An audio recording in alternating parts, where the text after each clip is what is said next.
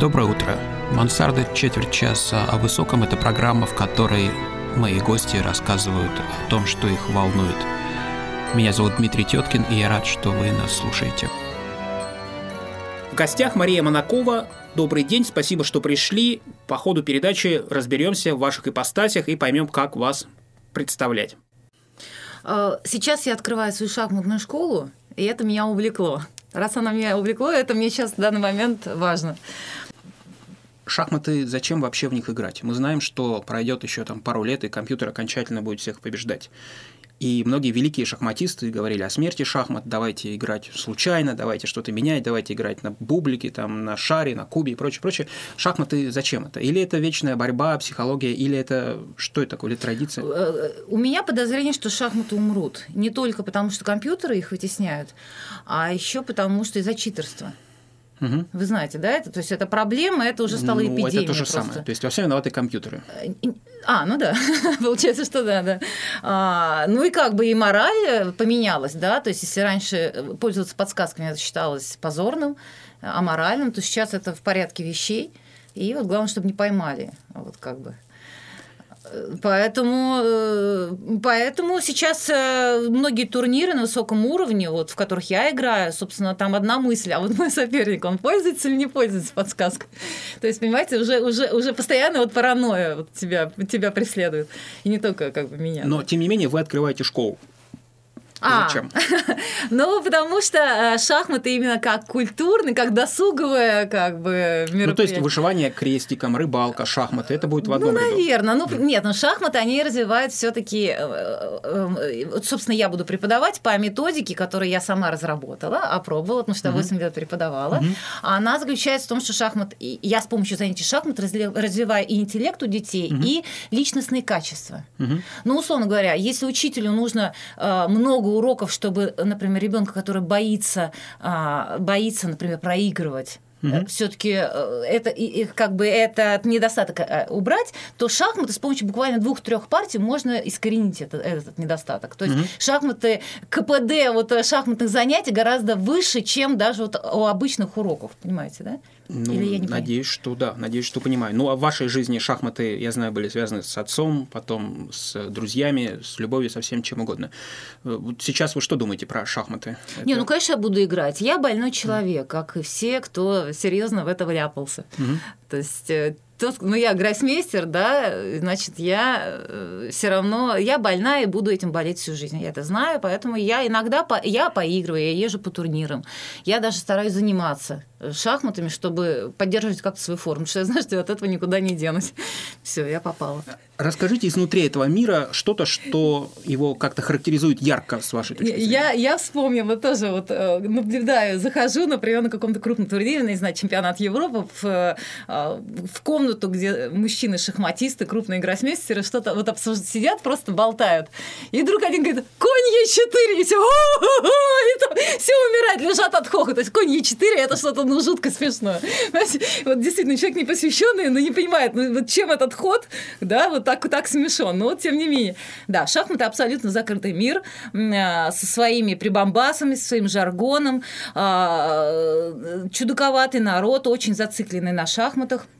Вы меня спросили, что особенно характеризует, да? Я спросил, ну, да. Пожалуй, вот эта сцена. Ну, вы вот совершенно не похожи на стереотипного э, шахматиста, да? да?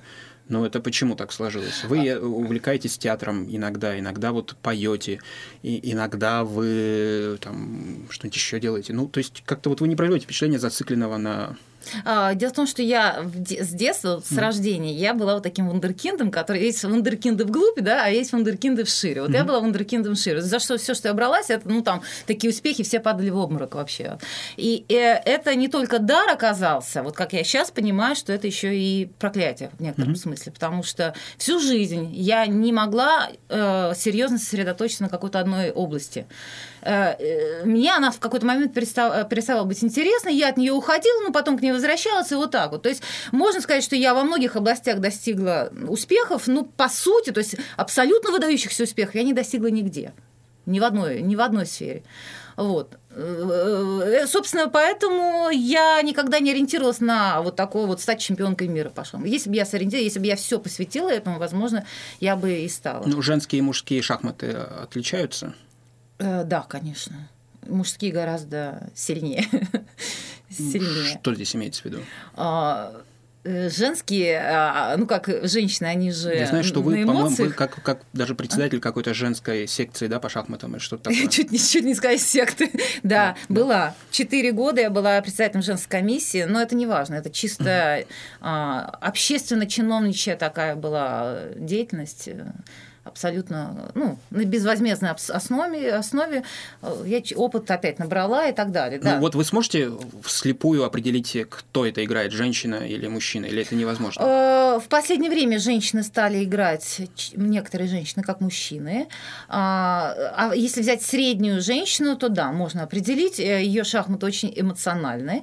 Mm-hmm. Особенно если две женщины играют. Э, вот обычно, как, когда происходит какое-то командное соревнование, тренер, например, смотрит на свою команду и говорит, если это мужские шахматы, он посмотрел позицию, говорит, ну отлично, сегодня стоим там на 3-2, например. Mm-hmm. Но если это женские шахматы, э, неважно, какие позиции, хоть у нее абсолютно выигранные позиции, какой результат, это не, неизвестно, потому что женщина не, не умеет четко, спокойно, логично доводить, например, до победного конца партии. Ей обязательно нужны какие-то выкрутасы, вот я яркая представительница, mm-hmm. но не только я, это многим женщинам mm-hmm. свойственно. Mm-hmm. То есть э, э, эмоции, ведомые эмоциями. Вот почему я еще не могу. Я считаю, что в принципе я в шахматах достигла, возможно, своего предела, потому что я человек очень эмоциональный. Кого-то из ваших учителей вы можете вспомнить вот именно какими-то уроками жизни шахмат, в понимании этого спорта? Были для вас какие-то люди, которые кардинально вас э, изменили в, в этой профессии.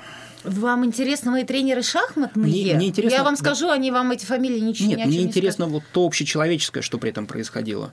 Ну, грубо говоря, вы научились... У меня был знакомый педагог по шахматам, в общем-то, единственный, у которого я учился один год, и он мне признавался, что для него шахматы э, это было, когда он садился за позицию, проходило три часа, и он возвращался в мир, у него там болела голова или шея, но это был для него такой вот как бы способ э, уйти в какое-то другое пространство. Сколько часов? Ну, я не знаю, он, он, он, был, он, он был чуть менее квалифицирован, чем вы. Но... Я на какой три? Бывает сутками. Просто с, с маленькими перерывами сбегать в туалет и там перекусить что-то. О чем вы говорите? Сутками? Я это бывало, это бывало и игры сутками, бывало и занятия сутками. То есть бывает настолько увлечен, что ты читаешь шахматную книгу, решаешь задачки и уходишь сутками в это. Это я вам говорю, это зараза страшная, это болезнь. Э, и, кстати, я хочу сказать такую вещь, про себя точно знаю. Если у меня какие-то проблемы в жизни серьезные, неразрешаемые, чтобы этот клубок сам э, как-то развязался, раскрутился, ухожу с головой в шахматы. И вы знаете, удивительная вещь, оно само там как-то вот решается. В этом смысле шахматы очень полезны для меня. Ну, какие-то еще ваши увлечения, помимо шахмат, что-нибудь скажите пару слов про театр и вообще куда вас бросало, в какие другие хобби? Меня, во-первых, меня когда-то бросало в Сербию, я, знаете, да, мою безумную любовь э, с сербом, а потом мы долго делили ребенка, так и не поделили, хоть он и вырос. Потом, значит, меня бросало в театр, да, тоже это, ну, своего рода как секта, по сути, да. Ну, я там 6 лет была. В данном случае, наверное, да. да общего знакомого. Любимого, общего знакомого, да. любимого mm-hmm. Бориса Юрьевича Юхананова, mm-hmm. который сейчас, а, наконец, вот имеет свой театр уже, mm-hmm. Станиславского электротеатр. А, я очень за него рада. Шесть лет я там играла, и у нас спектакль шел «Голем». Mm-hmm. Вот. Мы занимались еврейскими э, священными текстами. Вот, э, да, пела я, и тоже пела, пела. Ну, у меня родители музыканты, я не могла не петь. Вы как-то сказали, что шахматы и музыка очень близки. Это не очевидно. Это похоже как через какую-то общую математику, через какую-то внутреннюю гармонию, или в чем для вас вот это музыкальная ну, шахмата? Во-первых, для меня то, что я читала где-то, что э, задействовано одни и те же участки мозга головного, когда человек играет в шахматы, и когда он, вот я не знаю, либо исполняет музыку, либо mm-hmm. когда он как бы сочиняет музыку, да, ну я так вот, тут я не разобрался, но я понимаю, что физиологически они повязаны, mm-hmm. раз. Во-вторых, э, наверное, там есть общие какие-то, общие какая-то механизмы восприятия вот этой эстетики, возможно, да, вот как испытываешь восторг от музыки, также восторг от шахматных задач, те, кто разбирается, но да, есть, или есть от даже шахматные композиторы, да, шахматная композиция. Конечно, да, это вообще отдельная человек- сфера, конечно. И Это там- раньше было, по-моему, достаточно популярно. В газетах это публиковали. Да, да, да, до А сих тут- пор это сих пор это, да? существует, да. И там бывают такие красоты, вот те, кто в этом разбирается, что тебя охватывает такой вот экстаз, такой восторг, что ты можешь под впечатлением ходить очень долго. И насколько я понимаю, в реальной практике это все-таки встречается гораздо реже. Это искусственные какие-то. Нет, вы знаете, вот э, играешь партию, сложную партию, все, и, э, и, и там какая-то красотища произошла. Либо я сотворила красоту, красивый выигрыш, либо мой соперник даже, да. И ты под таким впечатлением, ты не можешь всю ночь заснуть, ты вспоминаешь эту красоту. То есть ты можешь сам сотворить вместе с соперником красоту. Зарабатывать шахматами это легко, просто. Сколько людей этим в мире и в России занимаются? Э, Но это, ну, нельзя сказать, что совсем нищенское э, существование. Для некоторых нищенское. То есть есть такие полубомжи абсолютно. То есть они При этом живут... они хорошие шахматисты. Да.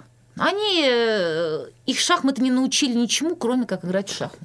То есть они могли бы, но они не хотят. Они, это свойственно, вы знаете, многим маргиналам. То есть они способны на много, но они не хотят э, напрягаться. И вот таком, в таком полурасслабоне они живут всю свою жизнь, приходят в шахматные клубы, играют, выигрывают там 500 рублей в три дня. Им этого хватает, чтобы там себя да, едой обеспечить.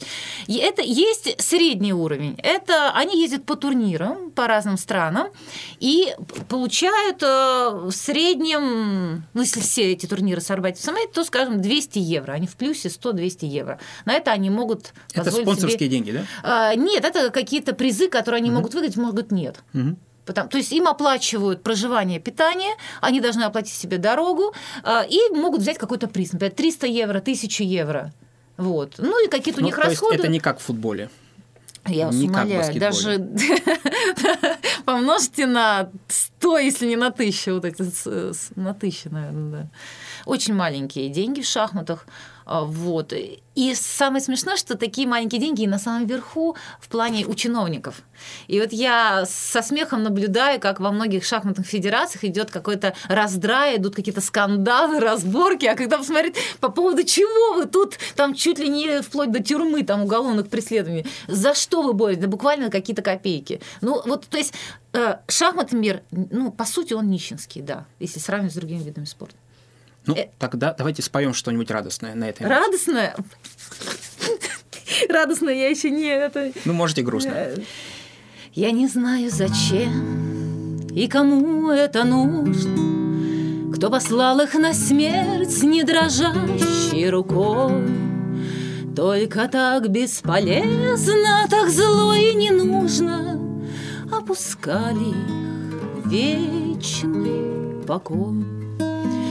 Равнодушные зрители молча кутали шубы, И какая-то женщина с искаженным лицом Целовала покойника в посиневшие губы И швырнула священника обручальным кольцом.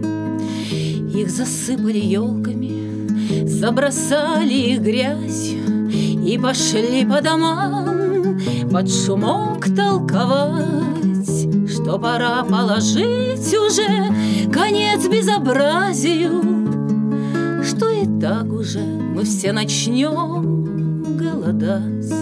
И никто не додумался просто стать на колени и сказать этим мальчикам, что в бездарной стране даже светлые подвиги — это только ступени в бесконечные пропасти без недоступной весне. Я не знаю, зачем и кому это нужно, кто послал их на смерть не дрожащей рукой. Только так бесполезно, так зло и не нужно. Опустили их вечный покой. И правда грустно. Да, коль скоро мы затронули Серебряный век, расскажите немножко про то, как жили шахматисты раньше. Я читал одну книжку, что чуть ли там шахматы изначально жреческая игра, потом какие-то очень долгие приключения, запреты, церковь против Да, шахмат и так да, далее. да, да. Ну, все-таки не так глубоко, но вот там начало века, до революции, Серебряный век. Шахматисты, я знаю, там давали какие-то уроки одновременной игры, уже тогда были шахматные звезды, тогда еще была какая-то романтика, вероятно. Не, Да. было, не было эншпильных таблиц. Тогда еще как-то все это бурлило изнутри какой-то гениальностью, вдохновением. Это была такая романтическая эпоха шахмат. Пока не пришел компьютер. Ну, не знаю. Это во всех сферах, да. Романтика была до недавнего времени. Ну, компьютер, как вы, спеть не может, например, до сих пор. Думаете? Думаю, что... Но зато компьютер может мой голос и вот эту ошибку, которую я сейчас допустила, он мог ее исправить. Не дадим Можно ему, не исправить. дадим ему исправить. Не дадим ему, да, оставим как есть. Э, Недоступной весне, да. Да, э, был, романтический дух был до недавнего времени. И я еще этих э, рыцарей шахмат, я еще общалась с ними, и до сих пор кое-кто жив. Я брала много интервью у Глигорича Светозара. У них у всех отношение к шахматам, к своему сопернику, как э, действительно человеку, с которым ты творишь вместе, сотворец такой. Вы вместе проживаете одну жизнь. Поэтому и уважение к сопернику и к шахматам, то есть совершенно другое отношение. Сейчас это вообще, это новое поколение, это АТАС. То есть они, они приходят, они, они на тебя не смотрят, они тебе протягивают руку, вот важно пожать руку перед партией, как будто они тебе дохлую крысу какую-то там протягивают. После партии они не хотят с тобой обсуждать, да, ты проиграл, ты задаешь ему вопрос, а что если это так? Он отворачивается и уходит. То есть абсолютно хамское вот такое вот отношение и к сопернику, и к... и- ну, зато им важны их рейтинг, важны результаты, э, то есть... э, Вот ты спрашиваешь, да, куда катится мир, да, очередной, очередной раз спрашивается. Туда же катятся и шахматы.